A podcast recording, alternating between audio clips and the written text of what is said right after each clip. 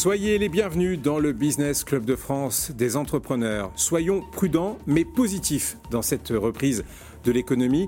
Nous avons reçu beaucoup de témoignages d'entrepreneurs qui se sont adaptés pour mieux repartir. Bravo à eux. Mais tout n'est pas simple. C'est pourquoi nous vous donnerons dans cette émission des conseils pratiques utiles, mais aussi des témoignages inspirants.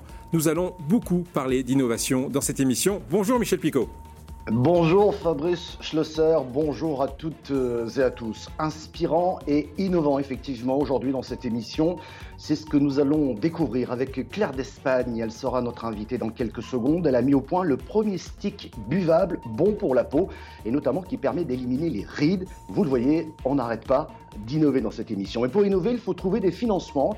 Nous ferons le tour des aides existantes en cette période de crise, comment bénéficier et pourquoi le faire en prêt, vous me direz aujourd'hui, pour mieux rebondir demain. Patrice Béguet de BPI France viendra nous en dire plus.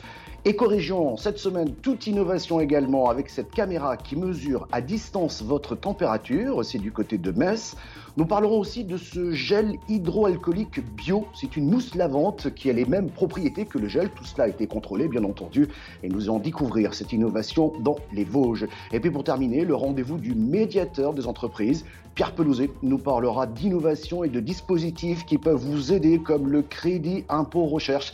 Voilà le programme, Fabrice. On va à Paris aujourd'hui pour euh, rencontrer donc Claire d'Espagne. Bonjour. Bonjour Fabrice, bonjour Michel. Claire d'Espagne, bonjour. Nous sommes très heureux de vous accueillir dans cette émission. Vous avez créé Day Plus for Care, une marque de compléments alimentaires 100% naturels et produits en France. Et ce qui a attiré notre attention, ce sont vos compléments alimentaires au format hors norme. En fait, tout a commencé par un monoproduit, le stick D+. Pour faire simple, il s'agit d'un gel en stick que l'on boit et c'est bon pour la peau et notamment pour les rides. Qu'est-ce qu'il y a dedans? Alors exactement, Day+, ça a été le premier produit de la marque D+, for Care que j'ai lancé il y a à peu près deux ans. Et ça a été d'ailleurs l'enfant unique de la marque des Plus for pendant une très longue durée parce qu'on vient tout juste de lancer notre nouveau produit. Mais donc le Stick Day Plus, c'est une solution unique qui permet de prendre soin de sa peau, de ses cheveux et de ses ongles en un seul geste. Et la révolution de ce produit a été non seulement sur le format de consommation, qui est donc un stick à boire, mais également sur les ingrédients et les principes actifs. Et l'envie que j'ai eue, ça a été d'essayer de réunir dans une seule solution, dans un seul produit, les cinq meilleurs actifs anti-âge. Et ça, c'est quelque chose qui n'avait jamais été fait auparavant. Et donc, le Stick Day Plus combine collagène, spiruline, acide hyaluronique, grenade et zinc. Et c'est vrai qu'en fait, en, créant euh, ce repas complet pour la peau, eh bien, on a non seulement des résultats qui sont excessivement efficaces, qui sont rapides et qui tiennent dans le temps. Est-ce que durant cette période, vous, vos ventes, au moins en ligne, car la plupart des magasins qui proposaient vos produits ont été fermés, est-ce qu'il y a eu plus de ventes ou peut-être des, demandes différentes? Alors, euh, avant le confinement, euh, nous, la, cette start-up, euh, puisqu'on est encore au stade de start-up, on avait déjà une très belle croissance à deux chiffres, mois par mois. Et il y a eu un grand, grand point d'interrogation pour moi euh, quand le confinement est tombé, qui a été de se dire, mais qu'est-ce qui va nous arriver? Avec quand même en arrière-pensée cette idée de se dire, on a de la chance parce que nous, on peut continuer à travailler. On fait du e-commerce, euh, donc on a le droit de continuer à travailler, mais comment travailler dans ce contexte? Et une fois qu'on a mis tout ça en place, euh, ce qui nous a pris quand même dix jours la tête dans le guidon, j'ai pris un peu de recul et puis j'ai regardé les ventes et en fait, je me suis rendu compte que la croissance qu'on avait eue avant le confinement avait encore plus explosé pendant le confinement et s'est maintenue. Et, euh, d'ailleurs, de mars à avril, euh, on a fait plus 50%. Donc pour nous, ça a été, euh, ça a été énorme. Ça a confirmé la tendance dans laquelle on était, c'est-à-dire qu'on avait une très très belle croissance, autour de 20%. Et en tout cas, elle a été encore plus renforcée de, mars à avril avec plus de 50% de, de, ventes sur notre site qui représente de toutes les manières 80 95% de notre chiffre d'affaires mensuel. La crise que nous avons traversée, ce n'est pas fini d'ailleurs. Hein. Quels enseignements tirez-vous, vous, euh, Claire d'Espagne? Alors d'un point, de vue, euh, d'un point de vue citoyenne euh, et non entrepreneur, parce que c'est vrai que je me pose la majorité de mes questions d'un point de vue entrepreneurial, moi je trouve que je trouve qu'il y a je suis assez fière, franchement. Je trouve qu'il y a beaucoup de choses qui ont été globalement bien respectées. je suis assez admirative de tous les élans de solidarité qui, ont eu lieu. Et, ça, je trouve que c'est assez chouette. Je trouve qu'aussi, on a vu que la capacité des Français à s'adapter, et, je trouve que c'est assez fantastique et que c'est assez merveilleux. Donc, donc ça, moi, à ce niveau-là, je dirais que je suis assez, assez surprise et assez fière. Après, d'un point de vue entrepreneurial, honnêtement, euh, je sais, il est peut-être un petit peu trop tôt pour en tirer des enseignements. Ce qui est certain, c'est qu'encore une fois, euh, ça montre que les, entreprises savent s'adapter, pivoter. On dit euh, ne rien changer, c'est tout changer pour que rien ne change. Donc voilà, ça c'est assez bluffant. Moi, au niveau de mes équipes, j'ai vu qu'on avait réussi à pivoter très rapidement, à s'adapter pour être en télétravail. Maintenant, est-ce que ça veut dire que le télétravail est fantastique? Je suis pas certaine. Je pense qu'on vient de comprendre qu'en situation de crise, quand les gens n'arrivaient rien d'autre à faire, oui, tout le monde travaille. Est-ce que ça veut dire pour autant que quand tout repassera à la normale, euh, il y aura cette même rigueur? J'en suis pas certaine. Et euh, après, moi, je suis très contente parce qu'en revanche, je pense que c'est le plus que jamais le retour du, Made in France et, euh, du 100% français. Nous, on est une marque de compléments alimentaires 100% française. Et j'avoue que, bah, j'en suis plutôt fière que, et que je pense que c'est plus que jamais le moment de faire de la qualité, d'avoir des, des sourcings d'ingrédients euh, traçables et, euh, que en tant que consommateur, on sache ce qu'on achète, on sache qu'on prend. Euh, et, voilà, donc j'espère que ça va être le, plus que jamais l'honneur de Cocorico et de, de, mettre toutes nos entreprises et nos, nos producteurs français à l'honneur. Merci Claire d'Espagne. C'est l'heure de notre rendez-vous avec BPI France. Et oui, c'est notre rendez-vous avec Patrice Béguet de BPI France. Nous allons parler de financement, nous allons parler de ce qui existe actuellement. Allez donc voir votre, votre banquier pour commencer. Patrice, vous nous faites un petit tour d'horizon de l'ensemble des dispositifs existants. Bonjour Michel, bonjour Fabrice. Oui, aujourd'hui, je vous parle de financement. Entrepreneurs, parlons cash.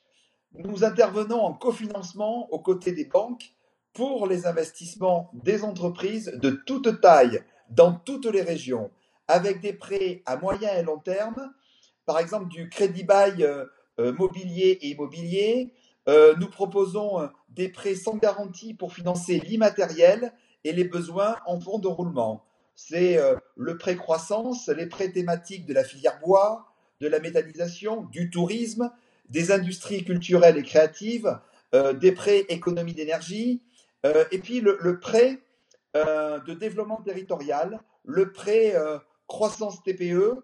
Nous renforçons également la trésorerie des entreprises avec notamment la mobilisation des créances relatives à des commandes et des marchés passés avec les grands donneurs d'ordre à la fois publics et à la fois privés.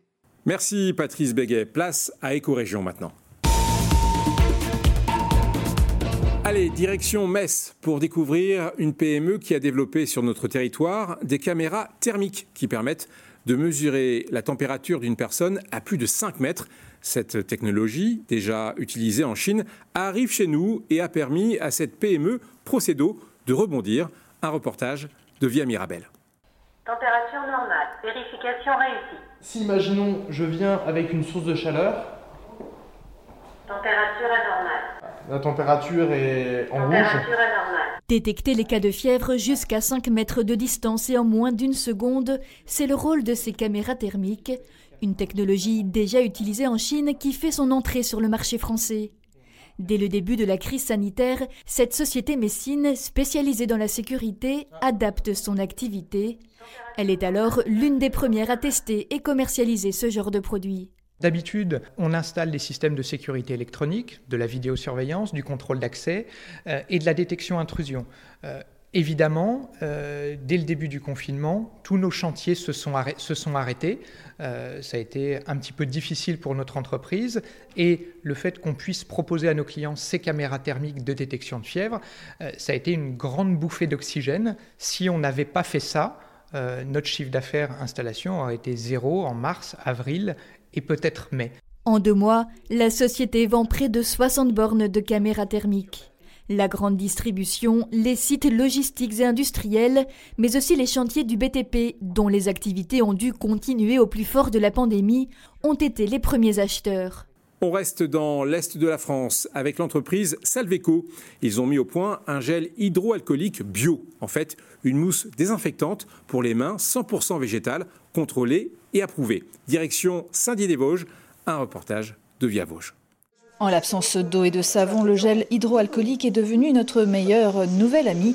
L'alternative est déodacienne et 100% végétale, se targue le directeur de Salveco, une mousse désinfectante et plus encore. Elle n'est pas irritante, elle n'est pas sensibilisante. Tout ça, c'est des tests qui ont été faits par des laboratoires euh, toxicologiques ou médicaux. Et en plus, elle bénéficie d'un test pédiatrique qui permet de l'utiliser sur des enfants de moins de 36 mois. En ces temps de crise sanitaire, le produit a été très demandé. L'entreprise a multiplié par 3,5 sa production. 650 litres ont été livrés au conseil départemental. Nous sommes sur une demande au niveau euh, du gouvernement pour bénéficier d'une TVA à 5,5 comme les gels alcooliques euh, non seulement parce qu'économiquement, on va être toujours aussi compétitif que des produits euh, chimiques qui sont potentiellement polluants, mais aussi c'est une reconnaissance de produits euh, d'utilité publique. Reste à pouvoir satisfaire la demande. La société, en flux tendu, a réussi à fournir ses clients avec quelques délais, mais a besoin de se développer. Aujourd'hui, le marché est colossal et donc nous cherchons des partenaires, des sous-traitants pour conditionner ces produits-là pour le grand public. Et c'est l'heure du rendez-vous avec le médiateur des entreprises. Et nous retrouvons Pierre Pelouzet, médiateur des entreprises. Euh, bonjour Pierre. Bonjour Michel, bonjour à Fabrice aussi. Alors on va parler d'innovation. On a beaucoup parlé d'innovation dans cette émission. Il ne faudrait juste pas oublier une chose, c'est que même si nous avons été en période de confinement et aujourd'hui en déconfinement, eh bien il y a toujours des aides pour accompagner l'innovation. Et quand je dis ça, c'est pas histoire de dire on va innover pour innover. C'est que c'est aussi une manière de pouvoir se développer et se projeter dans l'avenir. Oui, tout à fait, Michel. Euh, c'est vrai que pendant les deux derniers mois, on a beaucoup parlé de difficultés, de, retard de paiement, de rupture de contrat. Et ça fait du bien aussi de parler d'innovation. L'innovation continue, elle persiste. Et donc, ça me permet de rappeler le rôle du médiateur des entreprises dans l'innovation. D'abord, effectivement, par rapport à ces dispositifs, je pense au crédit impôt innovation, qu'il ne faut pas hésiter à demander, au crédit impôt recherche. Sachez, je le rappelle, hein, que si vous avez une difficulté par rapport à, à ces crédits d'impôt, difficulté à l'obtenir, difficulté à se faire payer. Le médiateur des entreprises est à votre disposition. Je rajoute d'ailleurs que si vous allez sur le site du médiateur des entreprises, nous avons une liste de cabinets conseils référencés sur le crédit impôt recherche, crédit impôt innovation, parce que c'est souvent une des difficultés des petites structures qui ont besoin d'être accompagnées. On n'est pas obligé d'être accompagné, mais souvent ça aide bien, et qui se disent, mais où sont les bons cabinets conseils vers lesquels je peux m'adresser et donc, on a travaillé avec tout l'écosystème de l'innovation pour vous proposer cette liste. N'hésitez pas à la consulter. C'est la fin de cette émission. Bon courage pour la reprise. Portez-vous bien et à la semaine prochaine.